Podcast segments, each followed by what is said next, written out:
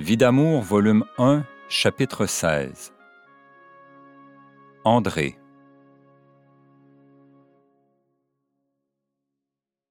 Le 28 avril 1945, tout va mal. Le foie me cause encore des ennuis et une inanition quasi permanente favorise plus que jamais des vertiges persistants. Quand mon mari arrive, je viens à peine de me coucher, complètement brisé par la dernière indigestion, dont les vomissements, depuis huit mois, se renouvellent de douze à quinze fois par jour. Lève-toi, habille-toi et sors, me dit-il fortement. Va te changer les idées, ça te fera du bien, plutôt que de ruminer du noir ici. Vite, habille-toi. Il n'en faut pas plus pour provoquer une crise de larmes. Je suis faible, je crois en mourir. Demande l'automobile à ton père et viens me conduire à l'hôpital si tu veux, lui dis-je.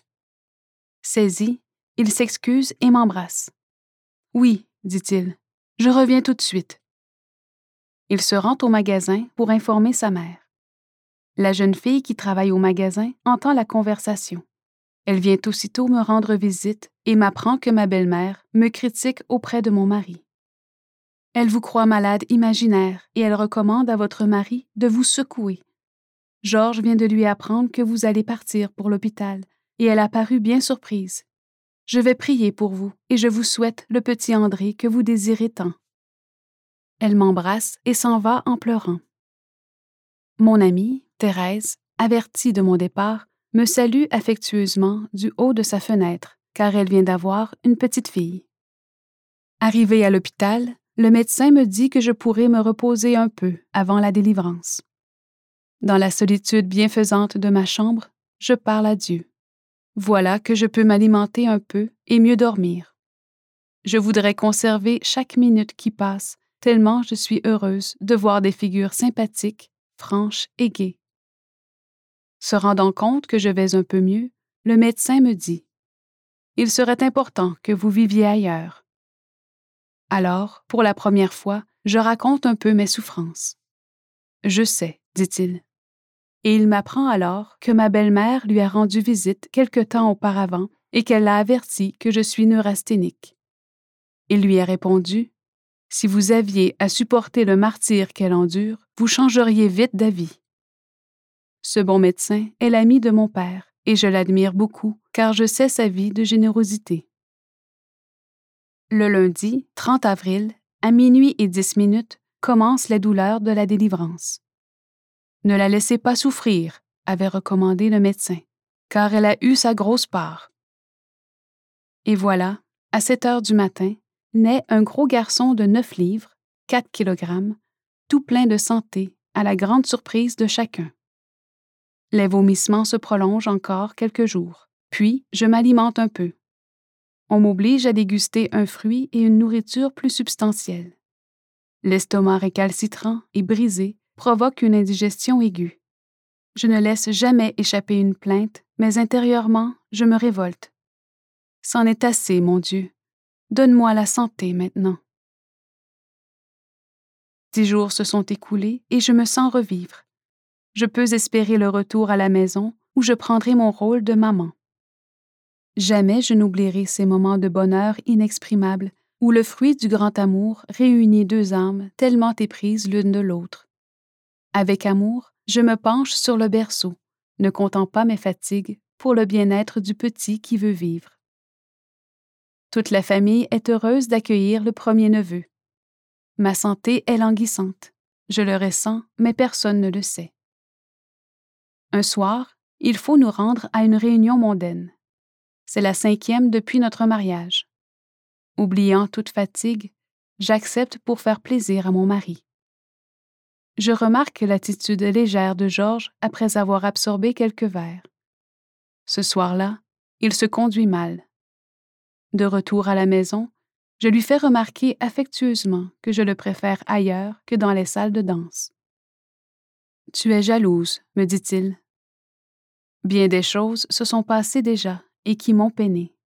Je lui en parle parfois et c'est toujours, en réponse, les mêmes et pauvres arguments.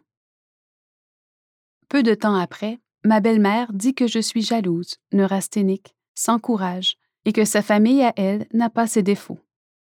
Mieux vaut donc ne plus jamais parler et tout supporter en silence. Mon mari ne s'entend pas avec les siens, et chaque soir, ce sont les mêmes plaintes. Et voilà que l'on m'accuse à présent de soulever mon mari contre eux. J'offre souvent à Georges de sortir un peu pour rencontrer ses amis, mais il préfère demeurer à la maison. Je suis si heureux près de toi. Que d'heures il a passé auprès de mon lit à jouer aux cartes. Je m'oublie pour le rendre heureux, car je l'aime tant. Ensemble, nous amusons notre petit qui s'éveille à la vie. Ces moments heureux nous font oublier les difficultés étrangères à notre foyer. Je m'occupe du budget et nos économies augmentent sensiblement. Cependant, une autre épreuve nous attend. Je fais 102 degrés, 38,9 Celsius de température, et je fais mon travail quand même. Mais ce soir-là, je vais à ma chambre, n'en pouvant plus. À 9 heures, ma belle-mère arrive par la porte du troisième étage. Qu'as-tu encore qui ne va pas? Je lui réponds en souriant. Tout va très bien. Je veux te dire, en passant, que tu t'écoutes trop. C'est de famille chez vous. Ta parenté est toute comme ça. Les larmes coulent. Aussi, mon mari lui dit de se taire et de s'en aller. Je sais ce que je dis, répète-t-elle. Ton mari n'en finira plus de payer le médecin. Et elle s'en va, sous les yeux réprobateurs de Georges. Le médecin me dit souvent Ne vous gênez pas en cas de besoin. Je suis à votre disposition, et ne craignez pas la facture.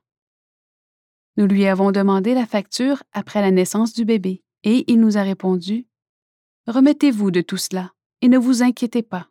Le compte ne vous égorgera pas. Je sais ce que vous souffrez. Le lendemain, je me lève. La température se maintient. Plutôt mourir que de demander un médecin. Que de fois, depuis mon mariage, j'ai songé à me lancer par la fenêtre pour en finir avec la vie, tellement je suis à bout de souffrir physiquement et moralement. Personne ne sait exactement ce que je supporte avec un sourire continuel. Ce jour-là, tel que convenu, mon frère vient nous chercher pour la fin de semaine, car mes parents célèbrent leur 25e anniversaire de mariage. Que de bonheur à retrouver les miens. Mon cœur bat fort en voyant leur visage souriant et affectueux. Je suis heureuse, mais si malade. En fin d'après-midi, n'en pouvant plus, je quitte les invités pour me rendre chez le médecin. Ma belle-mère ne le saura pas. Diagnostic pleurésie. Je suis alitée chez mes parents. Dieu seul sait si je suis contente de voir papa et maman qui viennent causer avec moi dans ma chambre. Alitée pendant dix jours, je me remets enfin sur pied, mais si faible, si faible. La vie ne me retient que par un fil. Je suis désespérément maigre. Je ne songe plus qu'à la mort. Pourtant, ce cher petit que j'aime tant m'aide à relever mon moral. Mon mari, seul chez lui, réfléchit. Puis, je retourne au foyer, un mois après, avec une bonne, Berthe, que je considère comme une petite sœur. Je suis à peine entrée qu'on m'apprend que l'ancien ami de Georges a été reçu, la veille au soir, dans notre salon. J'y vois la malice de ma belle-mère, alors que leur salon n'était pas occupé. Je n'ai plus la force de rien. Bientôt, ce sera fini, j'espère. Le seul gendre de ma belle-mère vient causer avec moi lors d'une visite qu'il fait à la maison. Méfie-toi, dit-il. La belle-mère est venue à Montréal et elle n'a cessé de te déprécier. Il n'y a pas de femme plus noire que toi au monde. C'est ton tour. Un peu plus tard, ce sera le mien.